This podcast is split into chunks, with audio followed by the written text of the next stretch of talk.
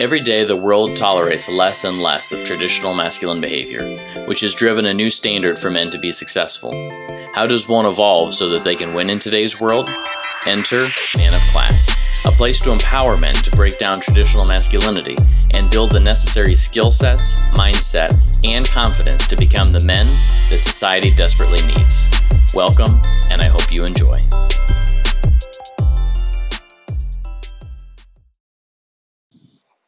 Good afternoon and happy Tuesday. Coming at you again with another episode on Man Class. My name is Eric Yusko, and today I want to talk about actually something that just happened uh, earlier today, which was listening to um, it was a video by Jill and Josh Stanton, and what they were talking about was two minds, and you kind of hear this a lot of different places. There's a lot of content that gets reused. It's just different perspectives, which is the cool thing because you could hear the same type of content over and over again, but it doesn't necessarily mean it's going to resonate that time. It could be that that same piece of content will come back a year, two years, five years, however long after, and connect and make you know their metaphor, their representation, their viewpoint uh, really makes it click in your mind. And so what they're talking about is the two minds. And so they use an example where they said, hey, you know, if, if somebody came up to you and asked for a $100, um, what would you say to them, basically? And a lot of people on the video had commented that there was, you know, disappointment, like feeling like a scam, um, all this sort of negativity, basically. There was some positivity of saying, you know, hey, that's fine, only $100, like, good, go for it. Um, but a lot of people had sort of that negative viewpoint. And then they said, no, no, no, just kidding. You know, not, we're not taking your money. Uh, but the interesting thing to know, and uh, you kind of felt like a sense of relievement across the whole room. But that exercise pointed out that there were two different minds, and the reason why there's two is one is talk like one is doing the talking, and the other one is doing the listening. And so, in times of fear, so when it's getting ready to go on stage and talking in front of people, uh, could be, you know, go, you know, for the first time going up to, to talk to a girl, ask her out on a date, or, um, you know, starting a business and, and actually introducing yourself for the first time as a business owner. You know, all these different things is going to drive up a lot of anxiety and a lot of stress. And that's the voice that's telling that you can't do it, that you're not enough, um, that you need more training, uh, you're not old enough, you know, all these different things, all that negative self talk is one voice. And the other voice is actually listening because the other mind is actually listening to that conversation. And so, what's interesting is in times where you feel the best, meaning, you know, could be after you know you close a client or be, you know after you get a job promotion or could be after the birth of your child after your spouse or significant other says yes when you ask them to marry them like all those times where you feel high on life when you're just kind of like at the top of your game like life could not get any better. You're just so infatuated with life that like nothing can top it. Those are the points and times where the voices that you're telling yourself are that you're amazing you're enough you're confident you're living your life on purpose like you are in control of your life. Well in time in those times the higher self, a higher consciousness, is actually doing the speaking, and the listening is done by the, I'll say, the lower conscious mind. So it's really powerful having those two different minds kind of talking and listening at any given point in time, and knowing that you can actually choose. At you know, at any given point, you're always a choice on what voice you're going to listen to and how much power that you're going to give to it.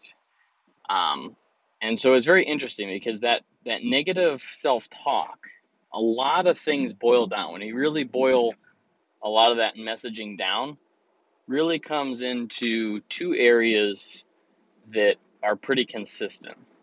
And those two areas are control and approval. And what's interesting is a lot of people, you know, we talk to them, they say control or approval. You'll almost undoubtedly get two responses. One of them says, "Yeah, yeah I absolutely have to to have control. Like I have to control the situation." Um, or some people are saying, "Well, I don't have to have control," or you know, I don't have to. I, I don't need approval from anybody else. and that may be what they are consciously thinking, but in their actions of what's coming up for them, they'll try to get approval, whether that's through like acts of service of like trying to make sure the other person's comfortable or uh, doing for others to try to be a good person. Like the, I'm not saying don't you know don't not be a good person. You know, being a good person is, is a good thing to go do, but it's at what point. You know, if you're wanting to be a good person because you generally want to give to the other person, you know, by all means go and do that. But if you get to the point where the scale starts to tip and you feel like you're giving all the time and you're not getting anything, well, then that's sort of that red flag of saying, I really am looking for, I'm not doing it because I really want to go do that. I'm really doing it because I'm looking and seeking for approval from you. And so that's a, that's a whole nother concept that, you know, I'm sure we'll get into in other episodes, but that whole piece of control and approval has really can really define a lot of people and what their actions are. And somebody had asked a question as far as, okay, well, where do those, you know, where do control and approval come from? Like, how, how does that get pre programmed into our mind? And a lot of it, pre programming comes in from whether it's schooling or, you know, being raised by parents or um, society, you know, different things that have happened to us. Um, kind of embed that into the unconscious mind. And it does so throughout the whole learning development piece of it. And I'll cover this in another video of different brain, you know, our brains operate at different wavelengths at different ages. And so at younger time points around call it like five to seven, like that that younger type version of you, we're operating in a brain state that kind of links right into the subconscious mind. And so a lot of that pre programming comes in during that developmental stage that um, causes people to just take it at, at will. So if you if you were doing something, let's say, um, you know, you were having great fun, you were dancing in public, and somebody had made a comment or made fun of you for it, it may really have made a, a set into your mind where you say, well, I'm no longer going to dance in front of public. Like I'm so self conscious now because of that exact face that like that's why you, you know sometimes that's why people are really reluctant from doing things that they may used to really enjoy as a kid. But somebody asked so so there's that piece of it but then the other piece of where control and approval comes from is you know going back like generation after generation after generation. Um, there's there's a book that I can't remember the name of it right now, but it talks about like the lizard brain, and, you know, what he talks about there is sort of that brain that was developed through years and years and years, you know, thousands, millions of years of evolution. And through that, that theory goes back to a time where everything can be linked to the fear of death, meaning that both control and approval are linked back to a time that we used to live in tribes. And that you know, again, going from approval, the reason why we would seek approval from the tribe is because it's survival. If the tribe didn't approve, you know, if they didn't approve us, then we'd have a lower chance of being able to survive because we were able to sort of take care of one another as different animals or different threats, you know, kind of came into existence. And the control piece of it can be linked. I kind of thought about this a little differently, but control, in a way, the more you try to control something, the easier that you can show value. And so, in a in a way of you know, I'm going to control X, Y, and Z. I'm going to control uh, you know how something gets done. You're going to say intimately tied to it, can then lead into a little bit of that again serving value for the tribe. So I need to be worthy enough for the tribe, which kind of links back to the approval, arguably. Um, but so that's an interesting thing that, that kind of piece together as far as that control and approval. Why a lot of that self talk of, well, don't do that because that's something new, and if you do something new, you may get rejected. You may not get approval from the you know friends, family, or you know if if I mess up in society, you know if I fumble and mess up a business or a relationship or, or look stupid in front of people, then I'm not only going to be able to suffer that way, but it's it's everyone else is going to judge me for it.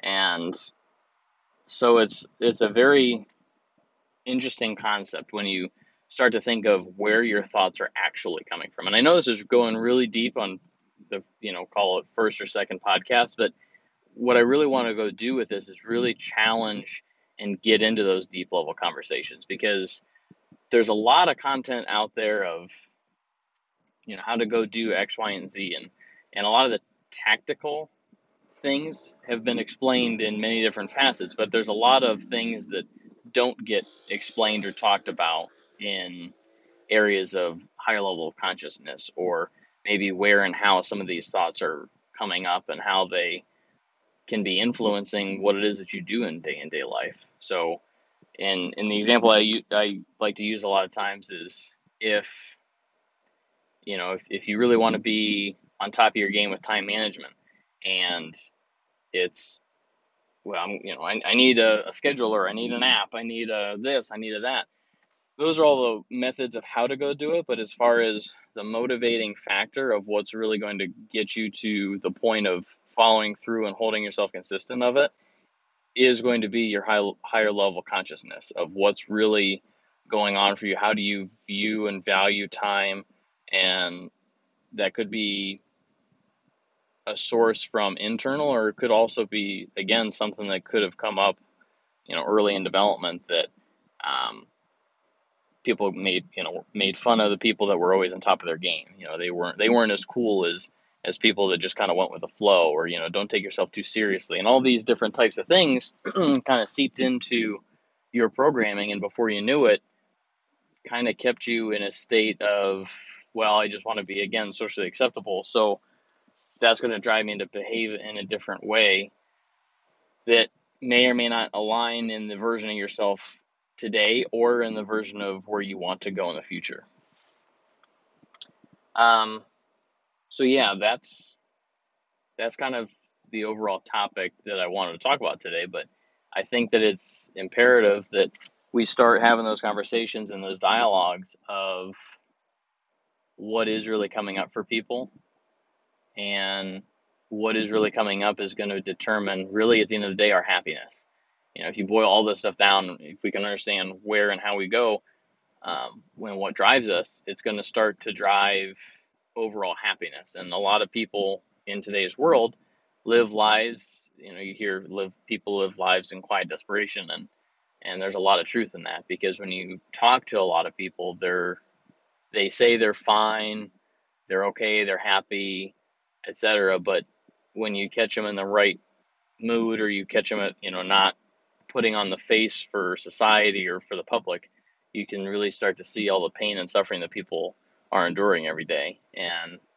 it's it's those kinds of things that I'd like to try to help have that dialogue start to spawn that conversation and see kind of where it takes us so that at the end of the day people will be able to you know develop and have more happiness in their life so that you know the happier that they are the better that they bring themselves the the happier the more they bring themselves the better society really is because best products and services, relationships, all of this, the economy, like everything is linked back to really how happy and fulfilled people are. So, um, those are my two cents.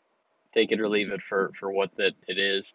Uh, if you've had any comments or breakthroughs or um, open questions, you know, maybe something that I explained that, again, was a concept maybe you've heard for the first time, or maybe you've never heard about it for the first time and are just curious on more, um, feel free to, to drop me an email. Uh, my email is eric.yusko, Y-U-S-K-O, at manofclass.com. And as always, uh, thank you for listening. I really appreciate you taking the time to, to listen to this podcast, and hopefully that it was able to make a, a benefit in your life. Um, again, on Instagram, at Eric Yusko, is where you can find me. Um, Facebook is at Man of Class Brothers. And until next time, have a great and wonderful rest of your day and can't wait to record the next one.